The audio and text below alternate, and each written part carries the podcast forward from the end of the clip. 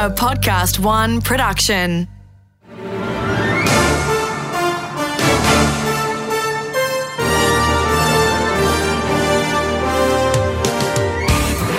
From the Inside with Peter Rix.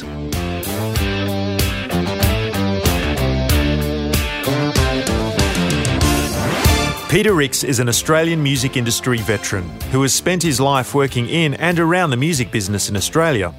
From managing artists like Marcia Hines, John English, Hush and Billy Field to fourteen years as the original producer and chairman of the ARIA Music Awards. Along the way, Peter has made a lot of friends, and it's some of these friends that you'll meet over the course of this series. They're the success stories, the survivors, the maniacs, who helped steer the Australian music business from the seventies onwards, and somehow they're all still relevant and thriving today. You'll hear their stories, their triumphs and their troubles. Unvarnished and honest conversations with a bunch of unique, fascinating characters. Here's Peter to introduce this episode's guest. There are many criteria you could place around success in the music business.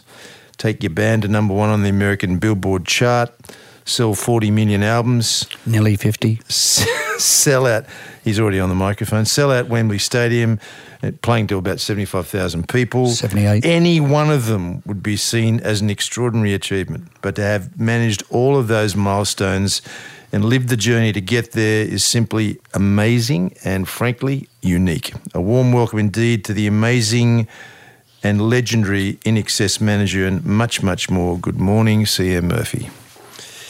Now, mother of God, he just got a clap. uh, clap. So when we first met, there was your mum, Jan, your sister, Shan, and your and you at M M A, the youngest agent in the world in Sydney. And apart from your sparkling good looks and slightly aggressive booking style, I didn't know that much about you at the time. So I think it's good that you fill in a bit of how you ended up inside Mum and, of course, your then dear departed dad's business. Um, well, well, well, well. I think I think I was uh, positioned to follow in the family business right from the start. Um, I guess it all started one day when my father came home from work from his Mark Murphy theatrical booking agency, and I think that's still when he was driving from Sydney to Shellharbour, through, you know, back and forth all the time. What a long drive in those days. And walked in the lounge room and said to me, uh, you're coming on the road with me. I was ten years of age. And I said, but Dad, what about school? I hated school. And he goes, son, you'll learn more more on the road with me in two weeks than you'll learn at school. And I said, okay, let's go. Anyway, that tour was with a a blue comedian, very blue, a I think a, a Russian, um, Ukrainian juggle act, and an exotic dancer called Yuki. So that Were you were in love with Yuki immediately? Oh, of course I was. Um, actually, Yuki was fabulous because after that too, I came back and, and my dog, uh, Snooksy, got run over and I was devastated. And she went to, she went to the pound and bought me a dog, and my father brought it home from Sydney or wherever she gave it to him, and I was in the bath and he threw this little pup in the bath with me, oh. and her, she was called Yuki. Oh. So and she lived to about, no. Oh, twenty-eight, thirty yeah. years of age, yeah. So she died when I was living in New York. But anyway, yeah, so that's how I got into the business, and really that was sort of the start of it. Um, and, you know, I used to do things like uh, stand at the door where I was, you know, and listen to my father on the phone, and you didn't have mobiles in those days. You couldn't sort of sit in the, you weren't sitting in the car. And um, then my father passed away when I was fourteen, and my mother went from being a housewife on the Friday. He, he, I think he died Friday night, yeah, Friday. Um, and to Monday, she was running a theatrical business, literally. And so, you guys were still living in Shellharbour those days? Yeah, yes, right. nine Wentworth Street, Shellharbour. And Um, So then it was sort of like uh, she literally packed us up. It was it was it was a terrible time in my life because I was a surfer. I was like, you know. Anyway, I got to, moved to Sydney and put in an apartment. Uh, we we lived in an apartment. I, I probably uh, I was probably the biggest little prick in the world to my mother those days. Anyway, I was playing ice hockey, so that was still good. And um, eventually, um, we moved over to Cronulla. And I started surfing again, which was fabulous. And one day, oh, that's right, in fifth in fifth form, year eleven now, um, the all the all the masters had grabbed me one by one and and said, "Murphy, come here." And I'd go into the room. They go, "Mathematics. If you don't, if you don't, uh, if you don't get your act together, we're kicking you out." So, you know, "Yes, Mister Smith." So I go to them. Mister Jones called me in science. "If you don't get your act together, Murphy, we're going to kick you out." And I was like, "Yeah, okay, okay, but you need me in the football team." No, anyway, anyway, the masters, all the masters told me they're going to kick me out of school in in year eleven. Yeah. So my mother comes home one day and goes, Um, The, the manager I've got at the moment, I, th- I think he's stealing from me. I don't, I'm, I'm not, I don't know what's going on. I've got to get rid of him. Would you come and work for me?" And I went, "Yeah, sure." And she goes, "Yes, but uh, what about finishing year eleven exams?" So I went, "No, Mum, no, no, it's fine. I mean, helping you is much more important." And she said something I'll never forget. She was in the kitchen. She turned around and she said, "Now, one thing I'd be careful of, if you don't do these exams and finish year eleven, you always might, always might look back and regret it." And I go, "Mum, I promise you, I will not regret it for a second." So there, there you go. I had long hair down here because I was surfing and it was sort of bleach blonde. And they took me over to Stallion, uh, Stallion Stable at Bankstown for oh. I don't know, and they chopped all my hair off, put me in a suit, and uh, I went to work in North Sydney. Was that, was that no, no, no, no. This is in Ramsgate. Ramsgate. That's where my father's office was. And that, that was really it was a variety booking agency, yeah. that, which was you know that world of the of the R S L club and uh, Sandy Scott and Little Paddy and Kamal and all that sort of thing. Well, in those days, I mean, I mean, my first job. I actually told someone a story the other day. When I was t- telling them the story, they couldn't actually believe it. One day, my mother goes, "I've only been there for a week or two." She goes, um, "You got to go over to Hertz, whatever it was, pick up a hire car. It's a station wagon. You've got to drive to Auburn to Mister Nash's office." Geez, it's pretty good. "And you got to pick up, uh, I think it was Lionel Rose. And you got to pick up uh, Lionel Rose and he's through two of his band. And you got to go take him to Orange Sex Services Club. And you've got to uh, make sure the show runs okay. It's three nights there." So there was no, you know, no, there's no question. So I go there. And I always remember the, going at the Bell's Line Road, and it was pissing down with rain, like really. And I was scared as hell. I was just, I was just eighteen or nine, something, yeah. with these guys in the back. So anyway, so I was thrown into it, you know, pretty heavily. It's funny these days when young people come and go, "Chris, I really need to sit down and talk to you about my job description. And I think you're pushing me too fast." It's like... Oh, job description. Just get over there and work. So when when when did M M A slowly end up in the middle of mainstream music? How did that happen? Um, well, firstly, there was this guy around called John Williamson, who's still around, yeah. who had a hit, Old Man Emu. And I really wanted to try and get people, not just, sorry, no, no, not disrespect for the cabaret artist, but someone who'd had a little bit of, a bit more profile or had a hit record. So I actually started, I got John Williams' number from somewhere and I kept ringing him and calling him. And in the end he said, "I'll let you represent me just so, you, so you'll stop ringing me." So I picked up John. He was earning one hundred fifty dollars a show. I said, "We're not doing any more, that anymore." I repackaged it into a show. It's called The John Williamson Show, put a couple of supports in there and sold it for two hundred seventy-five dollars. So I was sort of already sort of trying to sort of work out. I had these, I don't know, the, the sort of some, I didn't even know what marketing was in those days. So I had these, I don't know, a bit of packaging, marketing skills, whatever it was. So um, then really what happened is uh, I was getting really a bit frustrated because uh, I was working every weekend. Like I'd be in the surf at Cronulla and say, "Oh, guys, I've got to go. You know, this bloody six-foot breaking perfect." And they said, "Well, you got to go." So I've got to go do the Heathcote. There they go, perfect example, Heathcote X Services Club. I got a Paddy, uh, Pat, little Paddy show. Right. And uh, they went, "Oh, you're going to miss the best." So I said, "That's why." So I just, I was just, you know, I worked every weekend on Thursday to drive my Austin Freeway down to Wollongong and to go to all the clubs and deliver the deliver the um, the wages for all the artists. Um, and uh, and every club manager used to say, "Oh, I was big, very fond of your dad. Sit down and have a beer with me, son." So by the time I got to the last, to the eighteen, to the last uh, club, I was like pissed out of my mind. I, I used to have to drive around somewhere and, and have a sleep before I drove back to uh, Cronulla. So yeah, so... The, it was in the blood though then, wasn't it? I mean, really, this this is like family heritage stuff. Yeah, and then that's why and people say to me... A guy actually asked me from Universal, very high up in Universal, I had a call from L A the other day, what is it makes you a little, this so different in this business? And I said, because I didn't want to be a musician.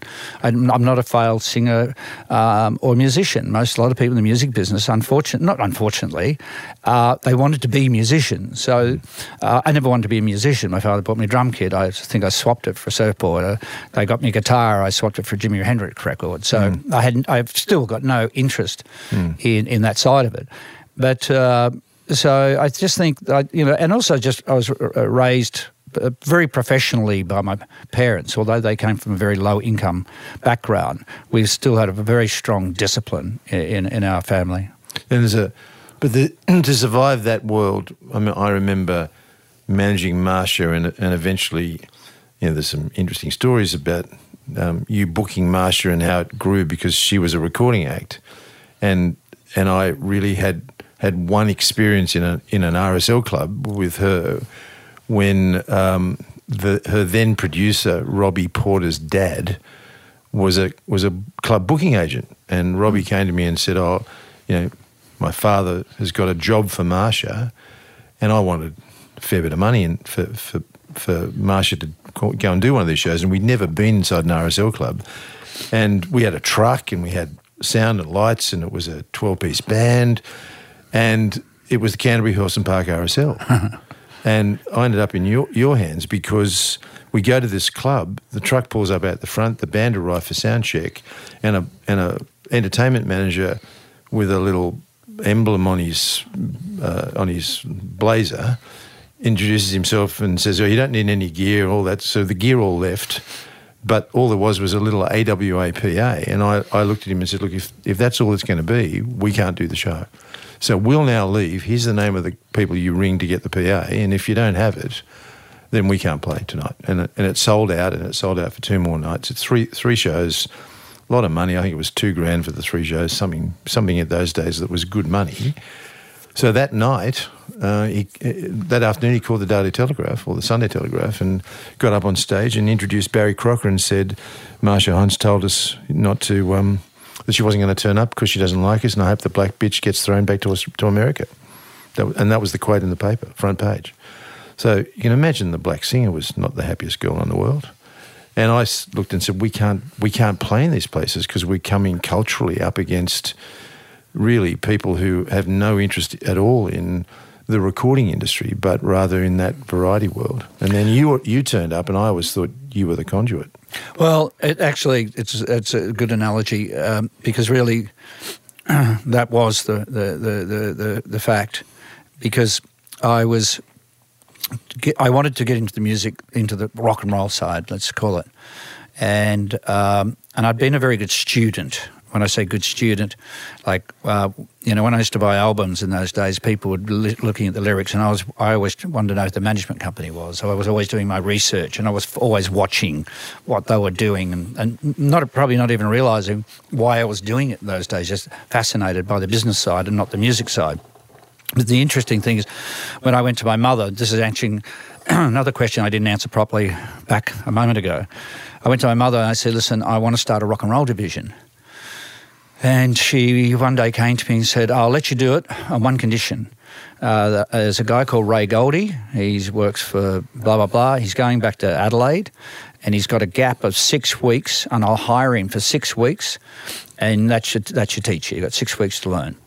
So anyway, he turned up, and he we sat down, and we went through, you know, what have we got? And he and he very... Uh, astutely said to me, you've got all these clubs up here, we don't have them in Adelaide, um, and you've got all these bands who can't find work, and uh, there's not enough venues, because you've got to remember the Checkers and mm. you know Hornsby, you know where, yeah. uh, where Hush used to play, Hornsby, then over to Tarrant Point, and well, the, the, the uh, youth clubs they were yeah, called youth yeah. club. So he said, if you could break the break down the door of those clubs, you'll be the biggest agent in Australia. And I wasn't really getting it. I mean, the band's playing in R S L clubs, the league's club. But anyway, he said, look, what we're going to do is we'll create a thing called Rock Night. And we'll, um, and it was three hundred fifty dollars package. And we go send out the poster, the tickets, handbills, whatever else. So you got the whole package. So the first thing we did, um, So I'll come back in a second. And the other thing he said, all these schools, what about all the schools? Bands don't work during the day. And he said, why don't we start, uh, oh, no, that's right, they'd done it in Adelaide.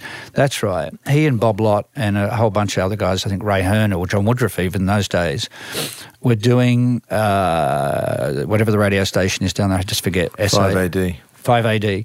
They were doing lunchtime concerts and were very successful. And he said, why don't you go and do your own lunchtime concert? So we came up with this idea to do a twenty-five cent ticket. So we sent out, so from not having a rock division, we sent out thousands of letters direct to the manage, entertainment manager of all the clubs in Australia, A taboo. So I had every agent ringing my mother in five uh, because seconds. Because the agents had exclusivity over clubs, right? That's right. Yeah. So the the clubs, the agents were ringing my mother and screaming. So your your who's the, your this son of yours is contacting our clubs direct. Ambush marketing. Wasn't yes, it? And then uh, anyway, we sent out the thing to the schools, a little flyer, saying it's twenty-five cents a ticket. We sent it out to, that's right, we sent it out to the, and I still don't know why we don't do it anymore, or not us, but anybody, uh, to uh, the Student Body Council, I think it was called. So that's what we did, you know, the Student Body Council of uh, Heathcote High. Anyway, and it was a little thing saying, you know, twenty-five dollars, uh, twenty-five cents a ticket. We'll supply the tickets, a poster, the same thing. It was always very, it was always easy, you know. So eventually, my phone was called ringing off the dial, and it's and the the two biggest acts that was in my lunchtime concerts were Hush. Um, and uh, A C D C. A C D C sometimes did three a day, and uh, you know, in those days you play on your canteen on a you know you play, play band and play on a table. You yeah, know. We did any anything that to, to do. Well, a the, sc- the school halls was. Mm. Um, I look, we had the truck. We used to do that. That that, that was the bread and butter that paid for the band to be alive. Yep. Those jobs. So then, uh, so that really cast me into the into the you know the I guess the rock and roll business pretty quick, and then uh, then eventually uh, Cess Gregg rang, who's the chap from the Maroubra Seals, and said, "Now tell me about this. Uh, firstly, Chris, don't contact my clubs direct, please. Um, and secondly, what is this all about? Tell me all about it." I, I just got to interrupt you, but yeah. Is it they won't listening to this? It's hard to define, but we. The Cess Greggs of this world, the Wally Nashes, these were all in, in my eyes because I, I would have been no more than twenty-four or twenty-five in those days at the most. They were see, I saw them as ancient, like, you know, at, at the point of they should be retiring, but they controlled every one of those clubs and they held on to them. That was their livelihood, wasn't yeah. it? Getting their hands on the club. You yep. you were like the enemy from the the other end of the world. It's not the first time I've heard that. um, Anyhow, Cess Gregg, Maroubra. So he calls me and says, tell me the rock club. Anyway, so uh, he said, I've got an empty night on Thursday night at uh, Cronulla X Services Club. Thursday night. We'll, we'll, do, we'll give you a six-week trial, I think it was. So the first day, I get a phone call from the club manager or something. This is going back on your story. There's men in here, there's blokes in here walking in their shorts, thongs and, and singlets carrying equipment and they smell and they haven't showered. And I was like, excuse me, sir, you know, um, this is, you know, that's the row crew. They carry all the equipment in. And I'll get them out of there. And I said, and anyway, this guy started going on. So I, I, I got my dander up. I said, listen here, you, these guys have just driven all night from Melbourne to do your show. Okay, so if they're a bit dirty but unclean, that's going to be your problem. But tonight you're going to have frickin' six hundred people there drinking their head off to your bar and you're making whatever, how many bucks. So if you don't want to deal with it, I'll just cancel the rest of the shows. Anyway, I never really got many of those calls again. So that's really how it sort of got, that's how we really got into it. Chris Murphy. This is From the Inside with Peter Rix. In a moment, Chris explains how he came to become I N X S's agent and then manager. An unlikely approach with an unlikely price tag, making this story the stuff of legends. So there's a length of time that now has Solo Premier up trading in Sydney and it grows and evolves. And then legend has it that Gary Morris, the Midnight Oil manager, was interested in this little band that arrived from Perth and then sent you to look at them. Is is that... Is that urban mythology? No, it's actually fact. I'll tell you the whole story. I'm sure Gary won't mind it. He needs to be credited for it. Um, the uh, I actually left Solo. I actually had, you know, Solo Premier had Michael Chugg as, uh, as, a, as a director, Michael Kadinsky, Philip Jakes, and I think maybe Ray Evans, I can't remember. And one afternoon we had a sort of meeting, and there was I was always arguing the band should never played, paid a commission for the agent up here when they went to Melbourne and pay the agent again. I was always against double commissioning. And they kept saying, no, no, it's just the way it's going to work. And I spat the dummy and just left, just literally walked out, said, I'm not going to be a part of this anymore. I just went home and said, you can buy my shares, you can do whatever you want. And I had no idea what I was going to do, no idea. So I went from twenty-four, twenty-five, uh, whatever I was, twenty-four. You know, I mean, I, I will tell the story in honesty, not in in arrogance, that I was mm. probably the most powerful person li- in the live scene. But by that stage, we had Cultures or mm. uh, everyone, everyone, just everyone. Um, and, you know, yeah. Cultures I met, I found somebody who introduced me to them at the, uh, at the wine bar in Oxford Street playing for sixty bucks on a Tuesday night. So I took them on. They had no manager. Uh, yeah, so they were, my, they were my two baby bands. So they'd come in every week. Don, Don Walker would come in every Monday and would give him his dates, and I talked about, you know, basically managing them without even knowing that I was. Um, and the same thing with Doc and the Rooster Brothers would come in once a week, whatever. So in the end, we had so many bands. I actually pulled the bands and said, look, I've got a ch- choice. You can spread. I can spread my uh, my time over these twenty-odd bands, or alternatively, I bring someone in and put someone else on those bands, but I'm going to have to charge you extra commission. I'm going to have to charge you twelve point five percent instead of ten. And they said, oh, no problems, no problems. So remember, that's a management and agency fee, basically. Um, and so that went on, and I took, as I said, took Cultures, you know, to twenty thousand dollars a week, and broke every record in the world and did all that sort of stuff. They got a record deal with Warner's, and next, and their first album came out, and, and, you know, Angels were releasing stuff through Albert's. It was all going well, and all of a sudden these guys all decide to come back to work.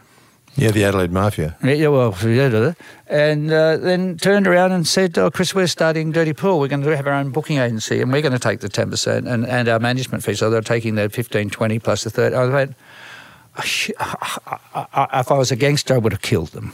And were, were you still at Solo Premier at the time? Uh, actually, I think, I think it was all about the same time, time maybe, yeah. or after. Because they were certainly not acts that Premier in Melbourne had much to do with it all. No, nothing. In fact, there was always an anti-helpings, the yeah. Sydney acts in Melbourne. Yeah, that's right. And uh, yeah, yeah. So, yeah, so that's how. I'm um, just trying. Where, where were we going with that? Because I've just got. Yeah, so that's what happened. Well, so the time frame. Well, Gary Morris is still in the middle. Oh, of yeah. So Gary. So Gary. But so what happened is, I was uh, Gary's agent with Midnight Oil, and uh, it was always tricky. Gary'd come in and go, uh, "I got an idea. Let's play every venue, Wednesday and Thursday." I go, no, no, no, don't play two nights, Gary. Go, okay, and then come back in the next day and go, let's play every second Wednesday on a Tuesday and a Thursday and put it back on a Saturday. And I go, no, no, no, Gary, let's just not do that.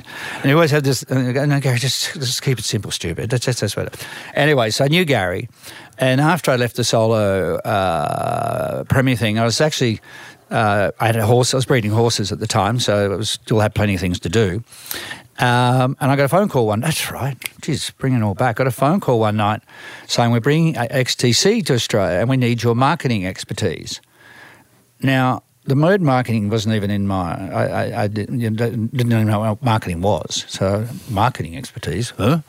So anyway. And I said, oh, who, who's X T C? They said, oh, this is a band that just starting to get played on Triple J, and they want to come and tour Australia, and then we want to put them through the pubs and clubs. So I said, oh, okay, let me think about it. Anyway, I came up with this campaign of marketing X T C inside the venue. So I had... Uh, so I had all the venues wearing X T C T-shirts.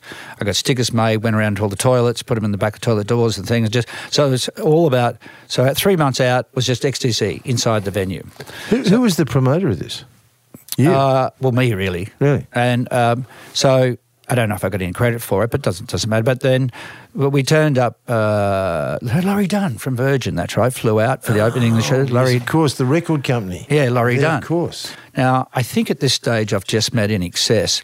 So I was living out in Windsor, and I drive into town, pick them all up, drive them to Dapto where the first show was, and that's the other day we did a Triple J uh, simulcast or Double J simulcast of the first show. Of X T C. Yeah, at Dapto. leaks. Um, and we turn up and the frickin' thing's sold out, packed to the rafters. So pretty good. All from internal marketing. Yeah. You know. Um, so that night I drove home, came to Sydney, and it was a long drive in those days, dropped them all off at the Seaboard, wherever else, and I started driving home, fell to sleep, you know, whatever, say, twenty, nineteen, and rode off the car I was in, nearly killed myself. And that, ah. that, and that point I thought I better... Uh, I better get out of here. I better do something about this because I N X S had just come on the on the scene. Um, now, going back to Gary Morris, sorry, I just need to put all that in time, yeah, no, time uh, uh, concept for me. And at that same time, I was looking for doing different things outside of just booking bands. So um, my sister Sian uh, and I came up with this idea of, I think we maybe we picked, that's right, we, I think we picked up a New Zealand band, Hello Sailor. Hello, Sailor. Yeah, and then David we picked Gapes. Up the Dudes or something. And then we came up with this idea of tour. No one was tu- no Australian bands were touring, Austra- uh, touring New Zealand. So we started, I don't know if we did, I don't know how many we did. I, anyway, we did the Midnight Oil tour of New Zealand.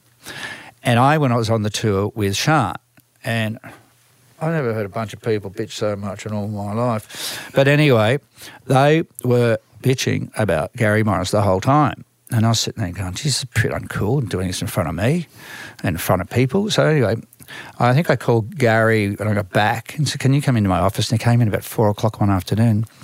I said, mate, you're dead. I said, these guys are going to rip your throat out. I don't know what's, what's going on here, but I'm just telling you, it's not it's not going to look good. He goes, oh, no, don't worry about him. I've seen God, and uh, God's told me it's all okay, it's all clear, but uh, but I'm going to be okay. But the mission from the, the the message from God is I can only manage one band. I said, sure, it's not Peter Garrett. and um, so the uh, so he goes, oh, I said, okay, fair enough. And he goes, but I've got a problem. I've got this band I've been developing called I N X S. I said, what? I've got this band. And, and I, I said, but the problem is I've spent four hundred dollars on the posters. And I said, and he said, if you give me four hundred dollars, um, I'll, I, you can have the band. That's a fucking great story. And uh, so the... four hundred bucks got you the band. Did yeah. they know? Who? The band. Oh, I don't know what what they remember, what they know. It's the title of an album. Four hundred bucks, not a bad name for a book, actually. So the uh, so I, I'm pretty sure it was the same night. He said, "Oh, look, the Midnight Oil tour is opening at the Stage Door Tavern tonight. The tour, but the one where the where the where the the water would drip from the ceiling. From yeah, yeah, the sta- yeah, yeah. Well, they all did in those days, but Stage Door was. These days, you'd put one hundred twenty people in. They're yeah. putting seventeen hundred in. Yeah. Um, It's true.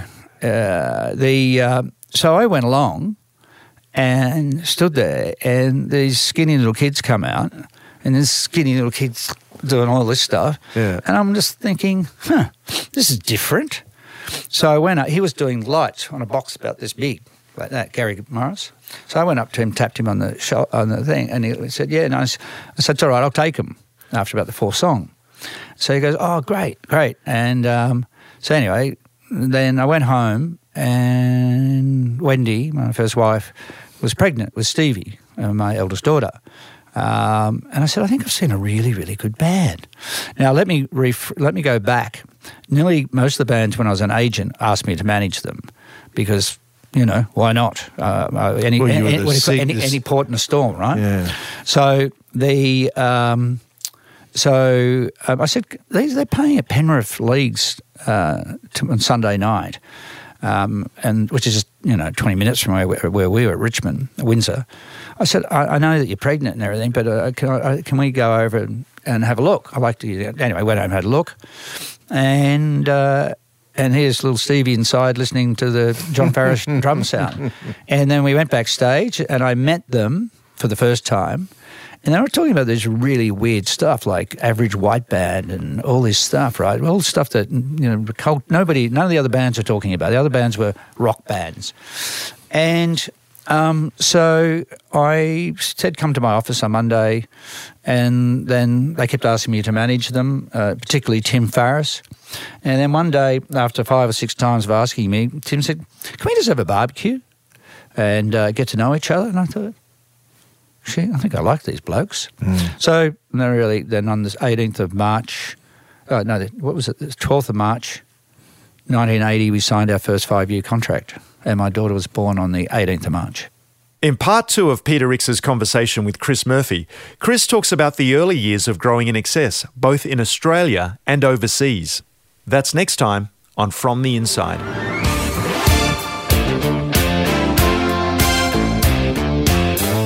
From the Inside is recorded in the studios of Podcast One.